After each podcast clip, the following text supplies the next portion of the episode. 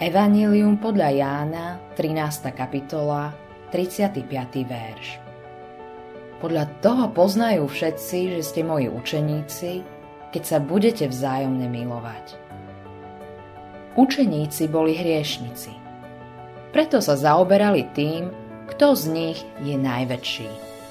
Výsledkom takéhoto záujmu nikdy nie je nič dobré. Ale svet o nich aj tak povedal – Pozrite, ako sa milujú. Ani dnes nie je medzi kresťanmi všetko tak, ako by malo byť. Nie je ťažké poukázať na hriechy a chyby. Napriek tomu je požehnaním patriť medzi nich, pretože sa navzájom milujú. Každá matka a otec vie, že v rodine bratov a sestier nejdu veci vždy len dobre. Môžu nastať hádky a krik, ale to neznamená, že sa niektorého člena rodiny môžu zriecť. Napriek všetkým nezhodám, tam existuje vzájomná láska. To isté platí pre tých, ktorí patria hospodinovi. Putá, ktoré nás spájajú, sú silnejšie ako všetko napätie a nezhody.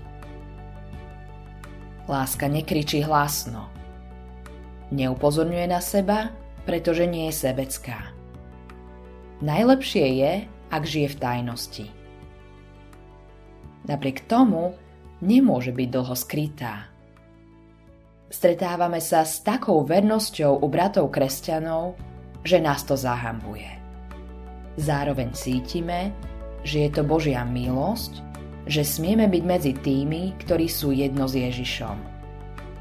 Dbajme na to, aby sme sa nezamerali na nedostatky toho druhého Namiesto toho sa starajme o to, čo je najdôležitejšie.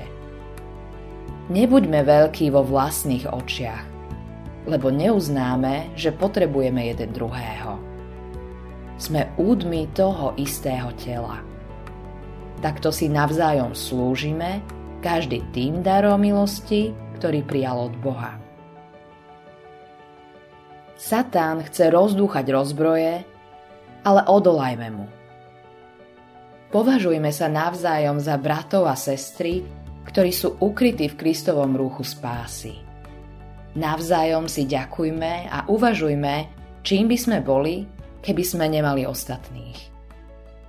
Hlavne buďme zjednotení v Kristovej láske. On nás miloval ako prvý. Autorom tohto zamyslenia je Hans Erik Nissen.